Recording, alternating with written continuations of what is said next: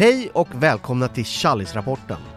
Jag har ju blivit utsänd av Håkan Blomqvist, ordförande i ledarna inom livsmedelsbranschen, med uppdraget att prata med chefer om hållbar utveckling. Det skulle jag vilja att du tar tag i Henrik och hjälper oss med. BD Fisk fick Norrbottens miljöpris 2020 för arbetet med att integrera hållbarhet i alla delar av sin verksamhet. Jag ringde upp VD, Hej, hej. Veronica Apelqvist. Ja, man säger ju Appelqvist, men det...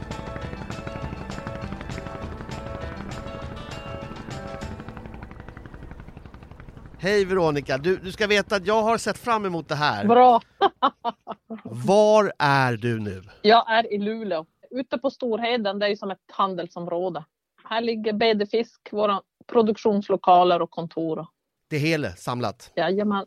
Du jobbar ju då som VD på BD Fisk. Ja, det stämmer. Ja, har du vant dig med att höra det där? Det där jag, kommer, jag var VD ett tag, då kommer jag ihåg att varje gång någon sa till mig att jag var VD så tänkte jag, är det mig ni pratar med? Eh, Det, det, är som, det är som lite konstigt. Det är som, eh, jag är ju inte så titelfixerad så jag tycker att det är ganska jobbigt. Men så har jag tyckt över hela livet. Någon frågar, ja, jag jobbade tidigare som grossistchef. Jag sa, ja men jag är mattant brukar jag säga. Ja, men jag känner igen det där. Ja, ja. Ja. Men oavsett nu, nu är du ju VD, så, så du, du betyder vad det är? Vad betyder det? Du har det fulla ansvaret för hela verksamheten, alla anställda, resultat, produktion, rubbet? Jajamän. Jajamän. Ja. Och vad är det BD Fisk gör? Vi ägs av yrkesfiskarna från Haparanda till Piteå här uppe. Och det är ju lite unikt för oss. Så att, eh, och vårt mål är ju att vi ska ta hand om deras fångster. Det är det viktigaste. Men eh, de fiskar ju strömming på våren, vildlax på sommaren och så är det kalixlöjrommen på hösten. Men vi skulle ju aldrig ha jobb året om för våra anställda om vi inte jobbade med något annat. Så egentligen jobbar vi till största delen med norsk lax. Och då vi röker, gravar, skivar. Säljer till grossister och till dagligvaruhandeln. Och hur länge har du jobbat med, hos BD Fisk då? Jag har snart varit här i fyra år. Som VD hela tiden? Nej? som vd. Jo. Jag kommer ifrån grossistledet Svensk Kiter och det finns ju i Danmark också, där heter det Dansk Kiter. 17 år jobbade jag där innan jag då bytte till BD Fisk. Om jag säger hållbarhet, vad säger du då? För mig var det väl när jag kom in mer här på BD Fisk som jag började tänka mer på hållbarhet.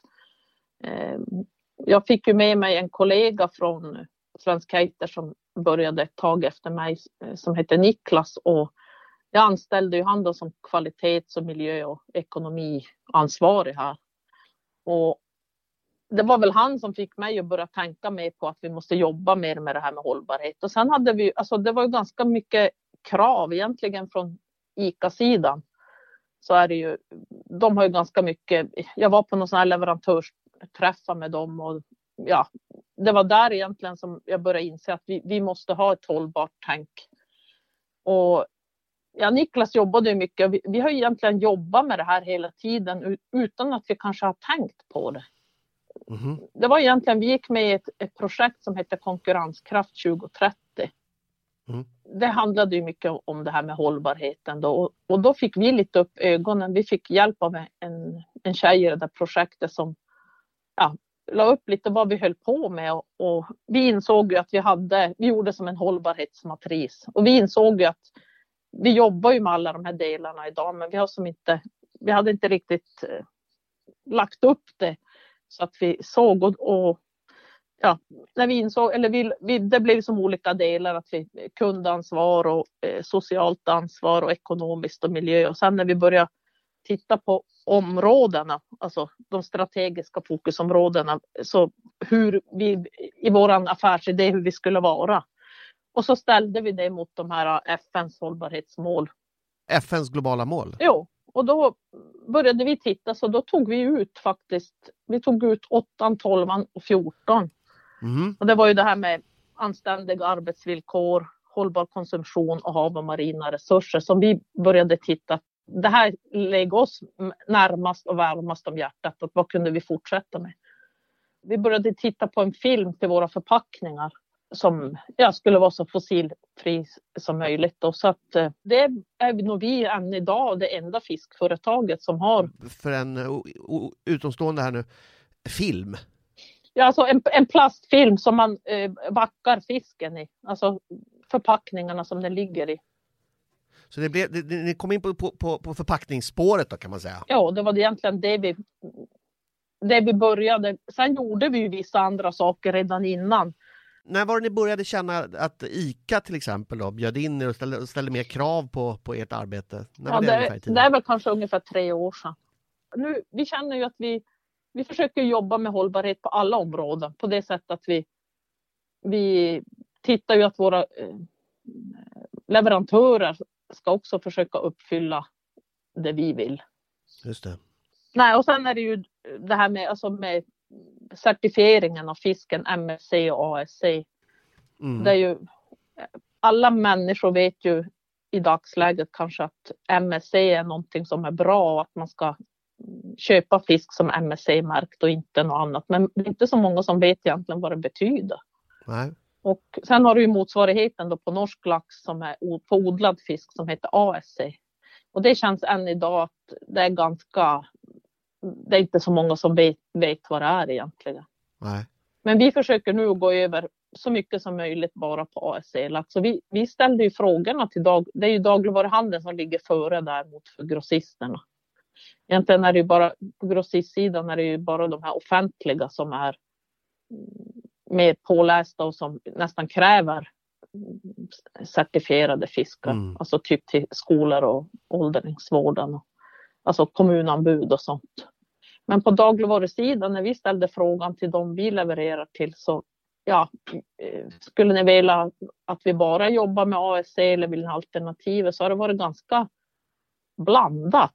Mm. Men vi, vi bestämde oss för att nu vi kör över på ASC allt så småningom, även om det nu blir lite dyrare. Men vi tror att det kommer bara vara det som gäller i framtiden. Okej, och det, det är en, en, en certifiering som, som handlar om äh, vattenbruk i hög grad? Hur, hur, hur man... Ja, alltså det är lite olika eh, kriterier. För MSC handlar det handlar mycket om hållbart fiske där. Ja, Alltså hur de fiskar och med redskap och hela den biten. Men på ASC är det mera alltså i odlingen, vad de använder för mat och hur de hanterar antibiotika och sådana grejer. ja Så det, det är lite skillnad ja, på odlad och på fångad fisk. Ja.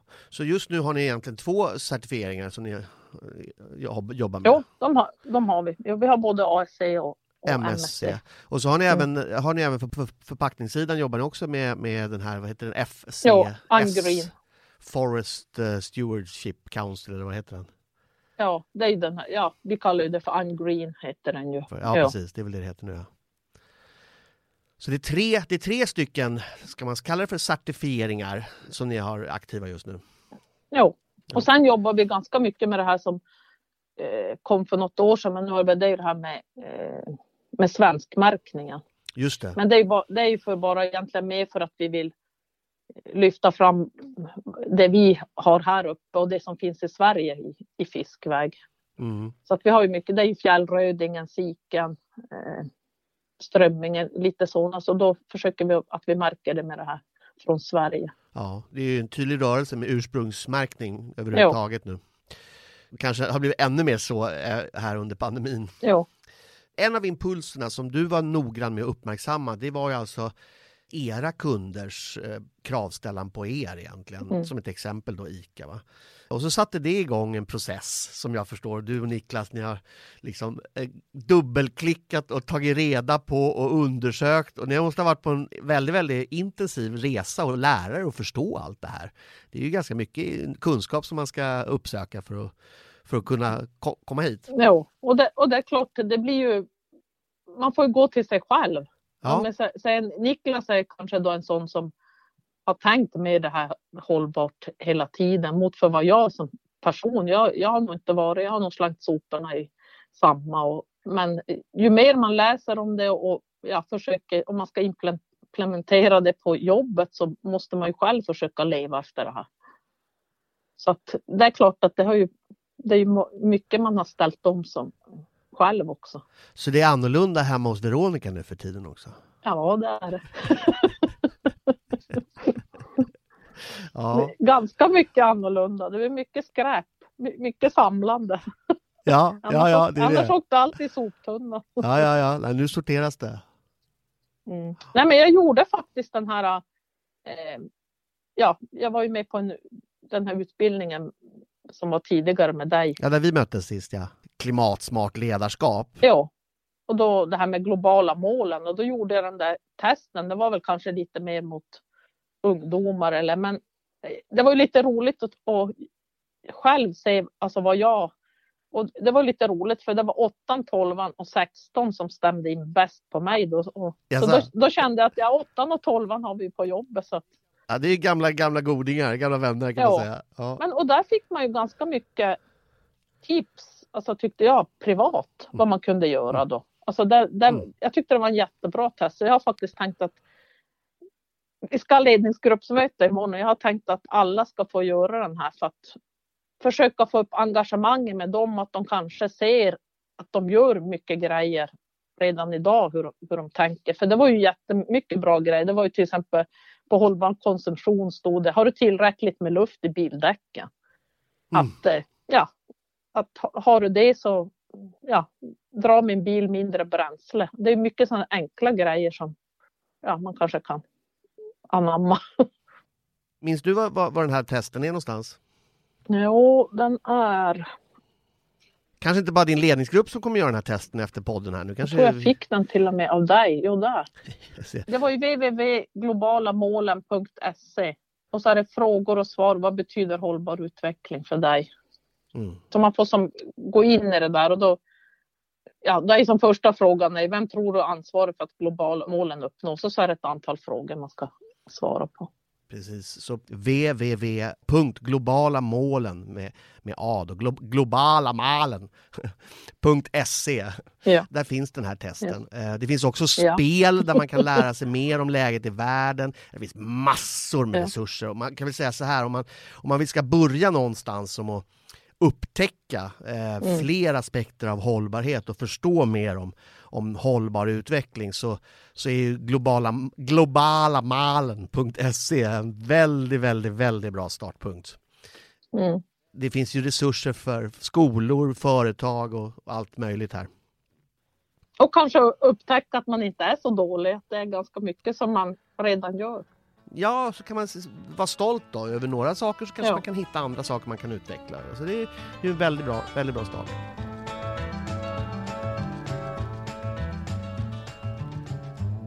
En definition på ledarskap det är ju liksom att eh, komplettera sig själv. Man är där man är och eh, det kommer man en bit på vägen med. Ja. Men eh, om man vill komma längre så behöver man ju hitta eh, människor som kan komplettera och som kan det man själv kanske inte kan och som ja. brinner för eller så kan aktivera delar i, i varandra eller i sig själv. Det, det låter ju lite som att, att Niklas väckte dig här. Ja, absolut. då, tacka, då sänder vi ett tack till Niklas till att börja med. Jo, ja, men ja. Han, eh, han väcker mig varje dag Eh, Gör han det? Ja, men alltså mycket, eh, alltså när vi har diskussioner eh, om grejer, alltså att, att det alltid ska vara hållbart. Alltså, ja, ja, men ja, jag gillar ju att ta ganska snabba beslut, men han är ju eftertänksam och funderar och ja, men vi ska eh, vi, vi måste titta, vi har, vi har en leverantör, men de jobbar kanske inte med hållbarhet. Kanske vi väljer den andra istället fast det kanske är lite dyrare men att det gynnar till någonting bra. Så han, ja, han, är, han, han tänker i hållbarhet jämt. Ja, det verkar som det, det. Fantastiskt. Ja, och det, alltså, det inspirerar ju både mig och alla andra hur, hur vi måste tänka. Ja, precis. Man, jag tror man behöver någon sån där som är eh, i sin närhet, om det då är på jobbet eller privat, alltså som är lite nördig och ja, har grottat ner sig lite i de här grejerna för att försöka få en att tänka. För det, ofta kör man ju på gamla hjulspår. Det som, jag, jag älskar att hålla på med blommor och det. Ja. Och plantera och även om jag nu bor i Norrland och det inte finns så växer inte så bra men jag sätter alltid skott, eller frön och det på Ja, men och, då fick jag ju tips av, av, nu kommer jag inte ihåg vem det var, alla de här vindruvslådorna som man köper mm. vindruvor i. De är ju perfekt, de, de är ju som små växthus. Istället Ja, för ja. att plantera dem och bara sätta på locket och det. Ja, så det finns ju mycket man kan använda. Ah. Ja, ja, ja, ja, ja, ja, fint. Ja, ja. Eh, så det är det är liksom eh, grundboken liksom här, va? att eh, hela tiden se till att det finns, om man inte själv är den här jätteintresserade så kanske man kan hitta någon som kan hjälpa en Ja. in i, på spåret. Då. Eh, det finns alltid någon någonstans där ute, eller där inne kanske till och med. Jajamän. Så ni, jag menar, Niklas väntade väl på att du skulle vara klar på det här? Han kanske har gått och väntat lite på att du skulle vara redo. Ja, jag vet inte. Ja, vi får fråga honom någon gång. Men du, jag tänker det är också intressant att du beskriver det här som att det kom signaler från era eh, kunder, då, bland annat eh, ICA, och så har ni varit igenom en process där ni har eh, uppsökt kunskap, inhämtat kunskap, utvecklat, lärt, förbättrat och, och därigenom också då bland annat certifierat er verksamhet på tre olika sätt. Och nu hörde jag dig också säga så här, ja, och nu måste ju vi också se över våra leverantörsled Ja, och hjälpa dem. ja. För, ing, alltså, ingen kedja är starkare än dess svagaste länk här på, Nej. på något sätt. Va? Så nu gäller det att ni tar ett större ansvar för era leverantörer. Kan du berätta lite om det arbetet? En av våra största leverantörer det är våra egna fiskare. Och för dem eh, kanske inte den här med MSC och de ser det mer som en kostnad Mm. för dem. Och vi försöker då påverka dem så att de inser att vi måste ha de här certifieringarna för framtiden för att vi ens ska få sälja eran fisk. Alltså så att de ser det som investeringskostnader snarare Ja. än bara kostnad. Ja, så att, och vi försöker hålla oss ajour hela tiden. Vi sitter med så här, eller Niklas sitter med i fi- fiskbranschens organisation och vi försöker vidareförmedla till, till dem så mycket fakta och, och bakgrund och vad, vad som händer så att vi ska få en förståelse hos dem att det är viktigt för dem också att jobba med det här. Just det. Och sen är det ju då, och egentligen det är väl de som är våra största leverantörer egentligen, det är ju av fisken.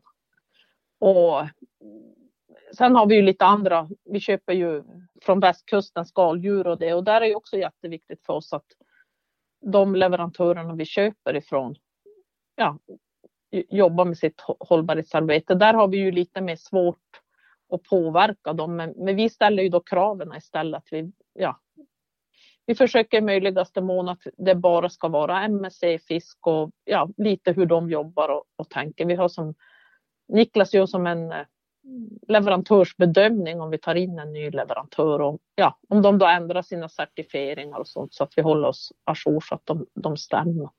Ja, ja. Och sen med, med förpackningar, det är ju sa, samma sak. Att vi då kanske väljer om vi ska köpa in en ny plastburk till Kalix löjrommen som vi nu till exempel håller på att titta på. Ja. Även om vi konkurrensutsätter dem, men att det är lika viktigt hur de jobbar då med det här med hållbarhet och fi- finns det ett bättre alternativ än en, än en vanlig plastburk eller ja, att man tittar på hur de jobbar med de delarna. ja. Skulle man kunna säga att, att eh, ett råd kunde vara att om man, om man vill- om man vill börja någonstans så, så att, att börja med kunderna det, det bygger ju argumentation någonstans. Va? Om kunderna ställer krav på oss, ja men då måste vi ju så att säga. Det är ju, det är ju den starkaste av alla motivationskrafter, det är ju kundens efterfrågan, eller hur? Va? Ja, Och- och- jo, det är det. Ja, börja där och se om man hittar impulsen till att ta, sätta fart på utvecklingen ytterligare. Eh, och hittar man den där, då börjar man förstås efter det med att och, och jobba med att utveckla sin, sin verksamhet så att den lever upp till de krav och, och sådär. Och där någonstans halvvägs så kanske det växer ett intresse. För jag tycker jag kan märka på dig Veronica att du, du, du har ju fått ett intresse här också. Jo, det har jag Du börjar ju absolut. nästan låta som en, en, en, ja vad ska man säga, lite nördig, du, du vet. Om man börjar prata om de här plastburkarna på, på, på, på Ica som man, som man köper druvor i och, och använder dem till att förodla där hemma, då, då, då, då är man ju lite... Ja. Ja, men det, det, jag tycker att det är, det är häftigt att du, har, att, att, du har, att du har, och du och Niklas har hittat det här engagemanget som, som driver er så starkt nu. Det, har, det smittar hela vägen ner till, till mig här nere i Stockholm där jag sitter. Eh, och det, är- det är fantastiskt. Från att vara helt ointresserad till att bli ganska intresserad på kort tid. använda kunderna som inspiration, och så, kraven där och sen att, intressera sig och, och då kanske också låta sig besöka globala målen, titta efter standarder som kan hjälpa till, leta efter möjligheter för att utveckla verksamheten. Eh, låter ju som en väg framåt där. Och du tycker också att det här påverkar er som eh, arbetsgivare? Eh, blir ni mer attraktiva säger du genom det här? Alltså det, det är ju svårt att, att säga det och, och, jag kan ju inte svara för vad de andra hos oss eh, tycker egentligen om oss. Jag vet inte om vi blir någon attraktivare arbetsgivare men det är ju lite roligt för vi fick ju Region Norrbottens det här miljöpriset i, ja, just det. i, i höst. Ja, det var ju roligt och, och det blev ju en bra reklam för oss här uppe att vi, att vi jobb, jobbar med det här och jag tror att personalen då känner mer en stolthet när andra reagerar på, på vad vi gör. Och jag hoppas ju, alltså, i långa loppet är ju målet är ju att få alla in, intresserade av det här men det, det, är ganska svårt att påverka. Alltså, mer än det man kan göra på jobbet. Så, men, men men, men jag kan inte klart, säga att, vi, att jag tror vi blir en attraktivare arbetsgivare mot för någon, någon annan. Det, det, det, är ju svårt att mäta. Ja, det finns ju många parametrar som ja. påverkar där. Det är klart. Hör du, eh, eh, du vet, jag har ju blivit utsänd hit för, för att prata ja. med dig. Och det är ju Håkan Blomqvist då, och, ehm, ja, han har ju bett mig då att eh, gå ut i terrängen och undersöka hur hållbarhetsarbetet går till egentligen eh, hos olika chefer runt omkring eh, i, i livsmedelsbranschen. Och en av de inspirationskällor vi använder oss av eh, det är en Novus-rapport som ledarna gör eh, var sjätte år ungefär. Det gjordes sen 2014 eh, och det gjordes sen 2020. Och där, där, där ställer, ställer ledarna massor med frågor. Eh, och, och, kartlägger egentligen hur cheferna har mm. det eh, där ute. Eh, och där såg vi en rörelse förstår du, från 2014 till 2020. I, i, I den senaste analysen kan man se att 65 procent av cheferna säger att det ingår i deras chefsroll att arbeta med frågor rörande hållbar utveckling. 65, det är två tredjedelar som säger att det ingår. Mot 2014 där endast 41 procent sa det. Så det är en ganska tydlig eh, eh skillnad där mellan 41 och 65 procent. Ja. Så det ökar helt enkelt. Kan du vittna om det från din position? Ja, absolut. Det är ju alltså, det, alltså det är klart att man känner att det är en av de en av de viktigare grejerna att, att jobba med i ledarskapet.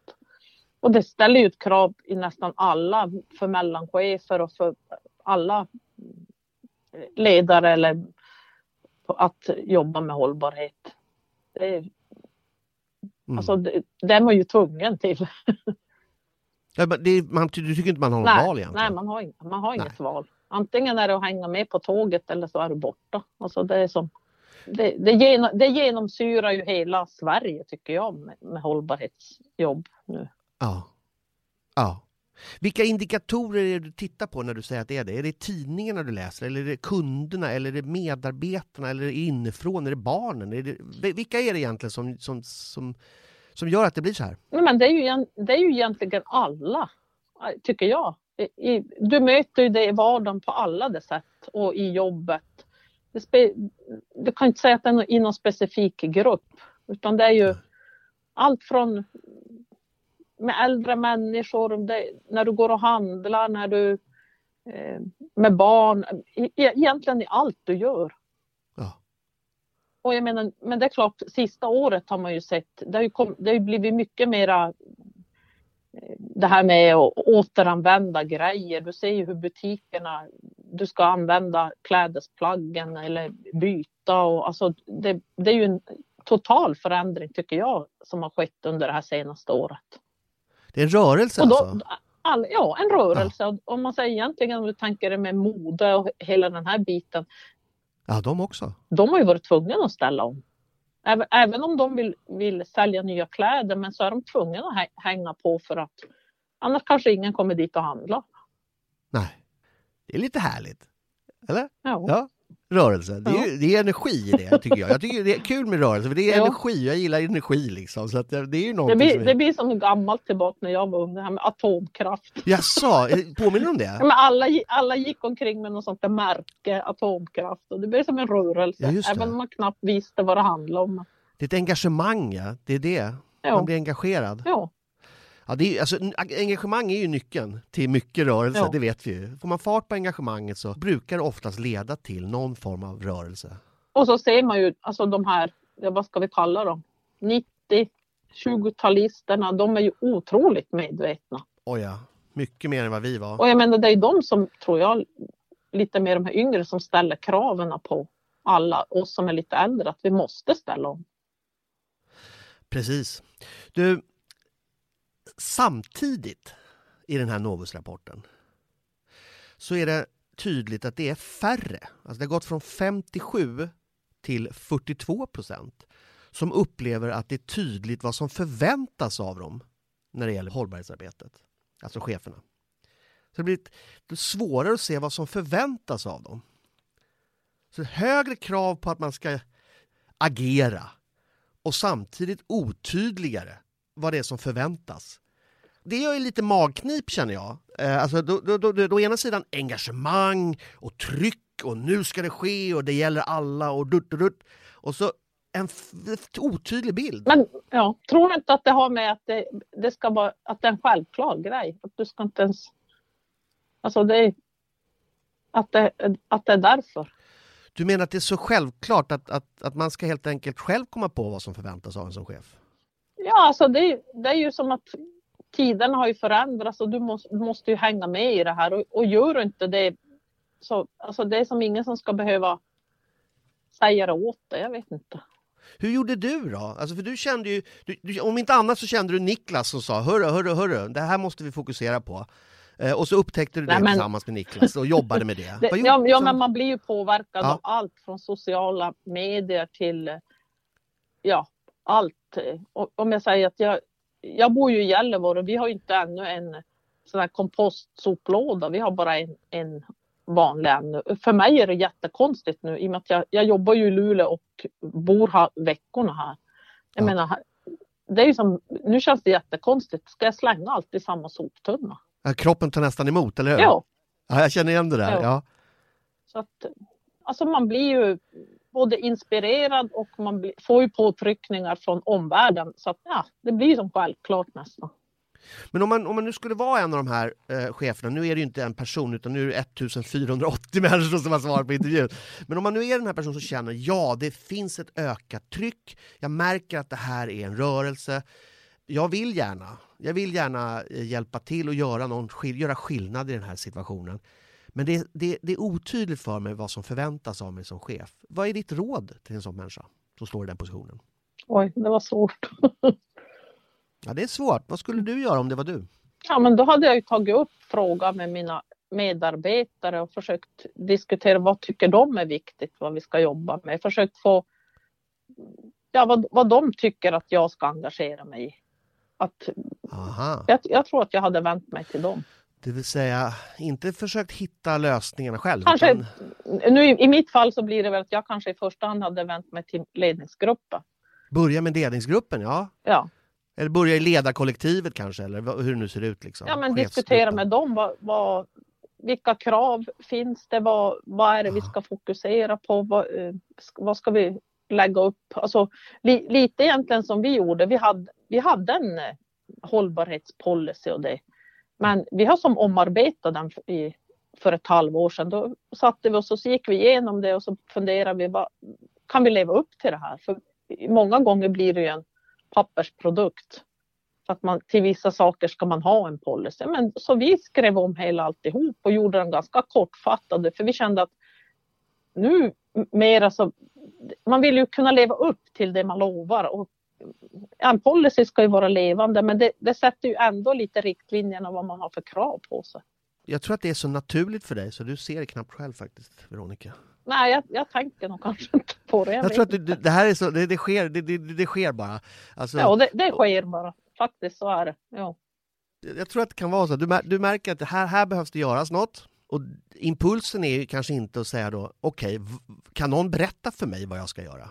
Nej, Nej, impulsen är att gå i dialog med folk Ja. och börja prata. Ja. Vad ska vi göra? Vad tycker du? Och så tillsammans finna ut av det. Precis som du har gjort med, med Niklas och med Ja. medarbetarna och ledningsgruppen och så vidare. Att gå i dialog och hitta en, en gemensam riktning i ja. det. Jo, jag tror det är viktigt att göra. För jag är ju livrädd att det ska, för när det kom det här med att, så såg man ju det bara som en stor pålaga. Och herregud, ska vi jobba med det här också? Men sen när man börjar diskutera om det så är det ju inte så jobbigt. Alltså det är ju, för att jag upplevde det som en pappersprodukt från början. Att eh, man skulle skriva ner massa mål och ja, att det, det skulle bli, men, men så är det ju inte, utan det är ju, för oss är det ju en levande nu har vi ju präntat ner det på papper också så att vi, vi har riktlinjerna men det förändras ju hela tiden också. Jag tänker så här, sista liten data där från, från eh, den här Novus-rapporten då, analysen. Det är att eh, när man frågar så här cheferna, tycker du att uppdraget att arbeta med hållbarhetsfrågan bidrar till verk att verksamheten blir bättre och mer framgångsrik? Gissa hur många är som svarar ja på den? 74 procent. Ja, det var ju bra. Du vet, alla ja. nästan, ja. 74 procent. Mm. Det, det, är en rejäl majoritet. Ja. Vet idag att det här är egentligen verksamhetsutveckling. Mm. Ja, det är bra. Alltså, och, det, och, det, och det tänker jag, du, du säger det Veronica, det är inte en pålaga, det är inte någonting Nej. som man ska göra extra. Nej. Nej det, bör, det börjar flytta sig in i centrum. Det är ett sätt att utveckla och tänka på, på utveckling i förhållande mm. till vår verksamhet. Det är ju, det är en fascinerande utveckling. Då, då... Jag tänker att alltså, om du påbörjar ett, ett nytt jobb som ledare så får du ju inte det kanske i din arbetsbeskrivning eller på något sätt att du ska jobba med hållbarhet. Jag tror inte att, alltså om du inte jobbar bara med det, men alltså som, om du ska som ledare så står det ju inte att du ska kanske utveckla hållbarhetsarbetet. Och det, det var så jag tänkte att de... Det var så du tänkte, ja. precis. Men cheferna verkar veta ändå, oavsett vad som står i beskrivningen så verkar de veta att det är avgörande. Ja, det är ju, det är ju en självklarhet. Ja, men precis. Ja. När var det man hade gjort den där sist? Det här är 2020, så det är färska, färska Okej, okay, ja men då är det ganska ja. nytt. Ja. Jag skulle tro att vi, när vi gör den här 20, 2024, eh, vad, hur, tror du, hur, hur, tror du det ser ut då, då? Ja. Har det blivit mer fokus eller mindre? Nej, det är klart det kommer att vara mer fokus.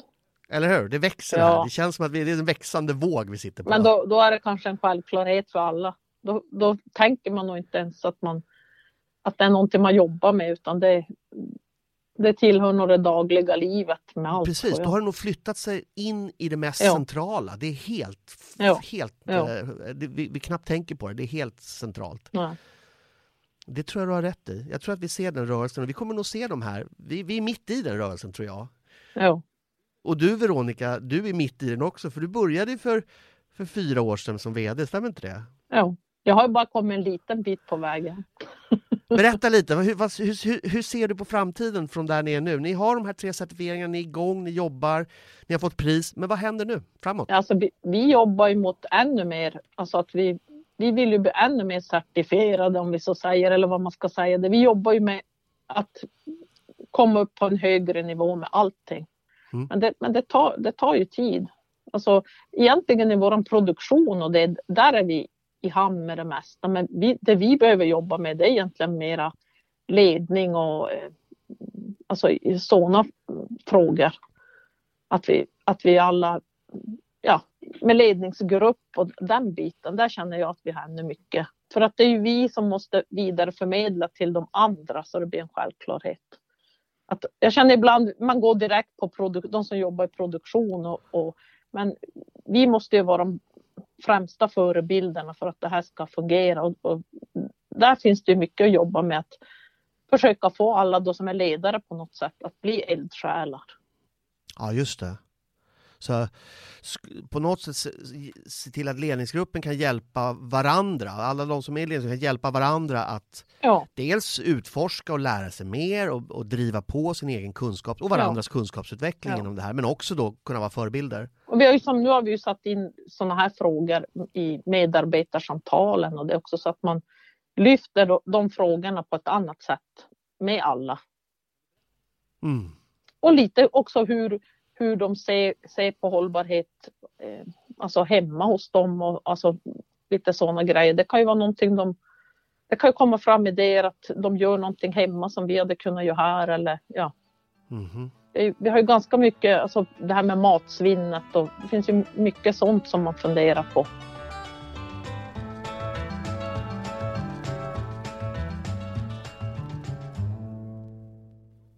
Det är någonting jag tänker på när jag lyssnar på dig Veronica. jag tänker på att det verkar som att du naturligt förhåller dig till att du är en del av ett system. Det heter BD Fisk. Liksom. Och, där, och jag menar, där kan man ju sluta. Det är många som slutar där. Ja, men mm. Det går från eh, A till Z. Det är BD Fisk. Det är en liten fyrkant här. Det kommer någonting ut från andra sidan som, som är förädlat i någon form. Och det är det. Men det känns någonstans som att du ser att ja, det är fler system än det. Alltså BD Fisk är ett system bland system. Ja. Alla som jobbar i BD Fisk har ett system som heter familj. Ja. Eh, vi är, vi är av, BD Fisk är beroende av leverantörerna som är en, eh, kanske man kan säga andra system, men det hänger ju ihop. Va? Ja. Och kunderna är beroende av att vi gör nytta. Ja. Eh, som system. Så alla system, och ICA är ett system som ni måste ta hänsyn till. Alla mm. system påverkar varandra och egentligen kan man säga för att komma åt hållbar utveckling så måste man ju jobba över gränserna. Ja. Man kan det, inte sluta bara nej. där. Liksom. Man och det, det är ju större. roligt, det börjar man ju märka nu lite nu. Som, eh, vi har ju då, det heter ju Coop Norrbotten som är här uppe. Mm. Och ja, hon som är ansvarig där då, de har ju satt ett mål att de ska minska matsvinnet till, eh, nu kommer jag inte ihåg hur många procent det var i, i deras butiker till 2025, om det var till 5 procent. Ja. Och jag menar, då tog de kontakt med oss. Hur kan vi hjälpas åt? Alltså de söker ju också nu hjälp av sina leverantörer hur vi kan hjälpas åt för att minska matsvinnet. Och det är ju roligt för oss. Då försöker vi att komma med idéer till dem att eh, ja, men ni kanske kan köpa den här produkten istället så att ni inte behöver slänga. För mycket handlar ju där om i våran värld att eh, de köper centralt, eh, säger vi en fisk som kommer från eh, Göteborg. För att alla Coop ska ha den här fisken. Och sen lever vi i ett avlångt land. Jag menar i Norrbotten äter man inte till exempel speciellt mycket mak makrill. Och, men då ska det finnas i sortimentet. Och då får jag diskussionen till exempel med ja, en Coop-butik. Han säger, ja men säljer vi en makrill, då får, då i vårt system genererar ju det, då kommer det åtta nya. Sen att vi slänger sju i veckan och vi har en kvar för att det är en kund som köper en makrill. Och försöka då diskutera sådana grejer som vi då säger att vi kanske kan hjälpa dem. Att, ja, att de kanske inte behöver köpa mer än en makrill då. De kan få det ganska kontinuerligt istället för att slänga mycket. Och för det blir ju så när man drar ett helt land över samma kant. Man äter ju inte samma saker. Nej. Och det kan ju vara, ja, jag menar vi äter ju mycket mera vilt här och uppe för oss är ju, jag menar röding det är ju som en fisk som många fiskar själv och men kanske i södra Sverige så är det ju mer en, en delikatess än vad vi tycker. Just det. Och, ja, vi kan bi bidra då med, med saker så att de minskar matsvinnet. Och det är jätteroligt. Det känns att man har kommit en bra bit på väg när man får ett samarbete med en kund eller leverantör så att man kan hjälpas åt för att ja, bli hållbarare. Ja. Det är poesi tycker jag. Jag tycker det är fantastiskt. Nej, men seriöst, jag får, jag får, jag får gåshud av sådana här grejer. ja, men och det, är ju, det är ju mycket ekonomi i det också. Det är ju, alltså... Ja, men det är väl det som hänger ihop det här. Alltså jag tänker, kommer du ihåg gamle Brundtland-citatet? Definitionen då på, på hållbar utveckling. Det är en hållbar utveckling är en utveckling som tillfredsställer dagens behov utan att äventyra kommande generationers möjligheter att tillfredsställa sina behov. Bra definition. Så gick det vidare så började man prata om att hållbarhet har flera perspektiv. Att det finns ett perspektiv som är det ekologiska, det finns ett perspektiv som är det sociala och det finns ett perspektiv som är det ekonomiska. Och det är liksom tre ja. perspektiv som hela tiden inte relaterar med varandra. Man kan liksom inte koppla loss något av de här alternativen eh, utan de Nej. påverkar varandra i väldigt hög grad. Eh, och det, det, det, speglar ju också de globala målen om man tittar på dem. Så är det ju de sociala, ekologiska och ekonomiska liksom, perspektiven är, genomsyrar de globala målen som vi pratade om tidigare. Och jag, jag tänker någonstans med de här tre perspektiven ekologisk, ekologisk, social. Alltså på något sätt så är det balanseringen av de tre, det är det som egentligen är effektivitet. Mm. Alltså när, när, när vi är bara effektiva på en av de här och det går ut över några andra så är det kanske egentligen system, systemiskt sett, Ja. alltså lite större perspektiv, så är det ett ineffektivt system vi har byggt. Ja. Alltså om vi har sönder vår miljö Ja. så är det, inte, det är ju inte effektivt långsiktigt. Det är det ju inte. Det är Nej. ineffektivt. Nej, men och, och jag, sen det jag reagerar mycket på det är klimatet. Ja, Alltså man inser ju att det förändras. ja, Jag menar, det är ju, jag menar det är katastrofer, det händer med vä vädret, saker som man inte trodde. Jag menar, och vi som bor så mycket i norra Sverige, vi är ju vana att det kommer snö när det kommer och det, men jag menar nu, det är ju milda vintrar, det man tänker vad är det som händer? Alltså man, jag tror att alla människor borde börja reagera på klimatet, att det, att det är någonting som händer och jag menar, vi måste ju vara rädda om, om vi ska överleva några hundra år till. jag, jag hör dig säga någonting här och det är alltså att de ekologiska målen är kanske också i hög grad de ekonomiska Ja. målen. Alltså att det finns kopplingar mellan att jobba hållbart och att tjäna pengar. Ja, och jag tror det, det är ju det som är viktigt för många att inse att det går hand i hand. Ja. Hur är det du har jobbat med att få folk att inse det? För jag tänker, du är VD, men du kan ju inte bara ta beslut hur som helst. Du måste ju få alla med på båten. Hur har du gjort det?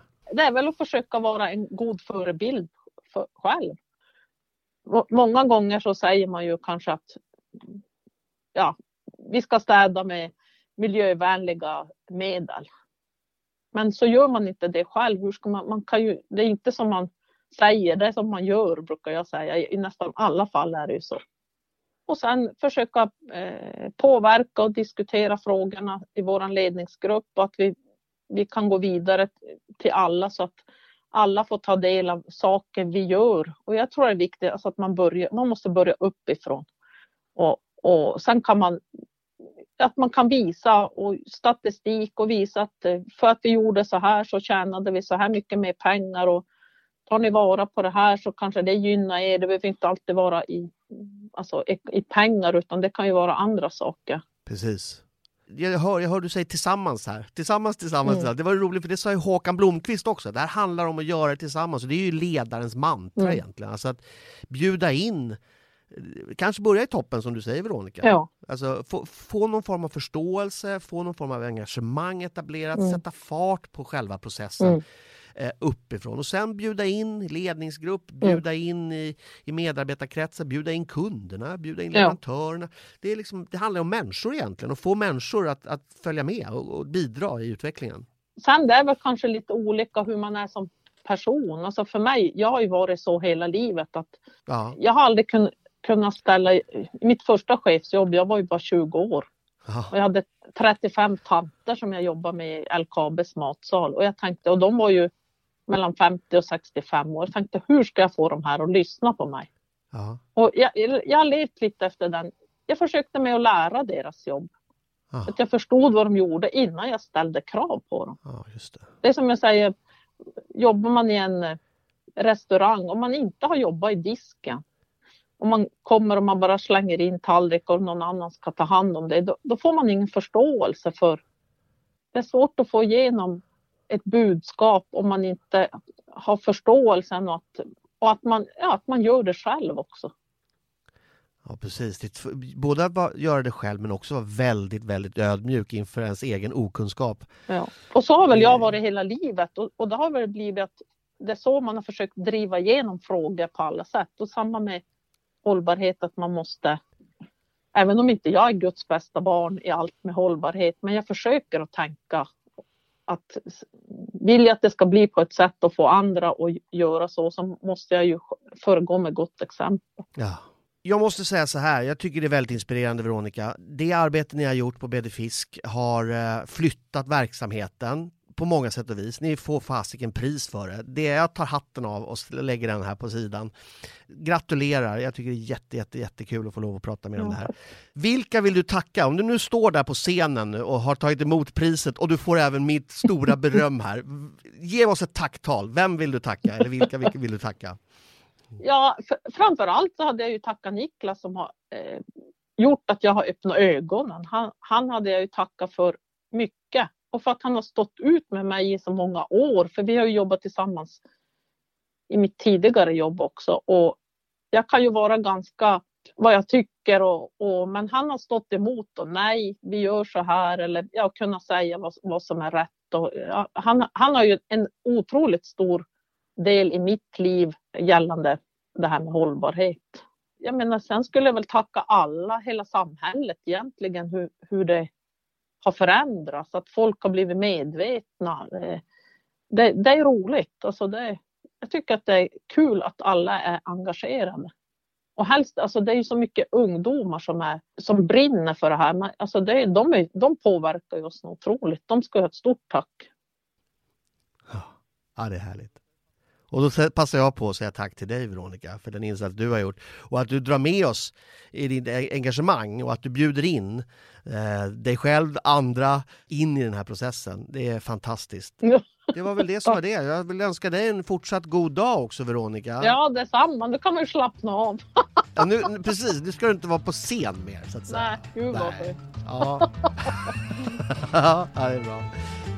Det var jättekul att prata med dig Veronica. Ja, detsamma. Eh, ha det så bra nu framöver. Ja, hej då. Hej. Du har lyssnat på Challis-rapporten med mig, Henrik Challis. Min uppdragsgivare, det är ledarna inom livsmedelsbranschen. Vill du komma i kontakt med mig med tips på personer jag kan träffa eller reflektioner från dagens avsnitt så hör du av dig till mig på henrik emerging.earth. Nästa avsnitt, då ska vi ge oss ut i spenaten. Då ska vi nämligen besöka Margareta Andersson och måltidsenheten på Vaxholmsstad. Det här programmet producerades av Poddradiohuset. Hej då!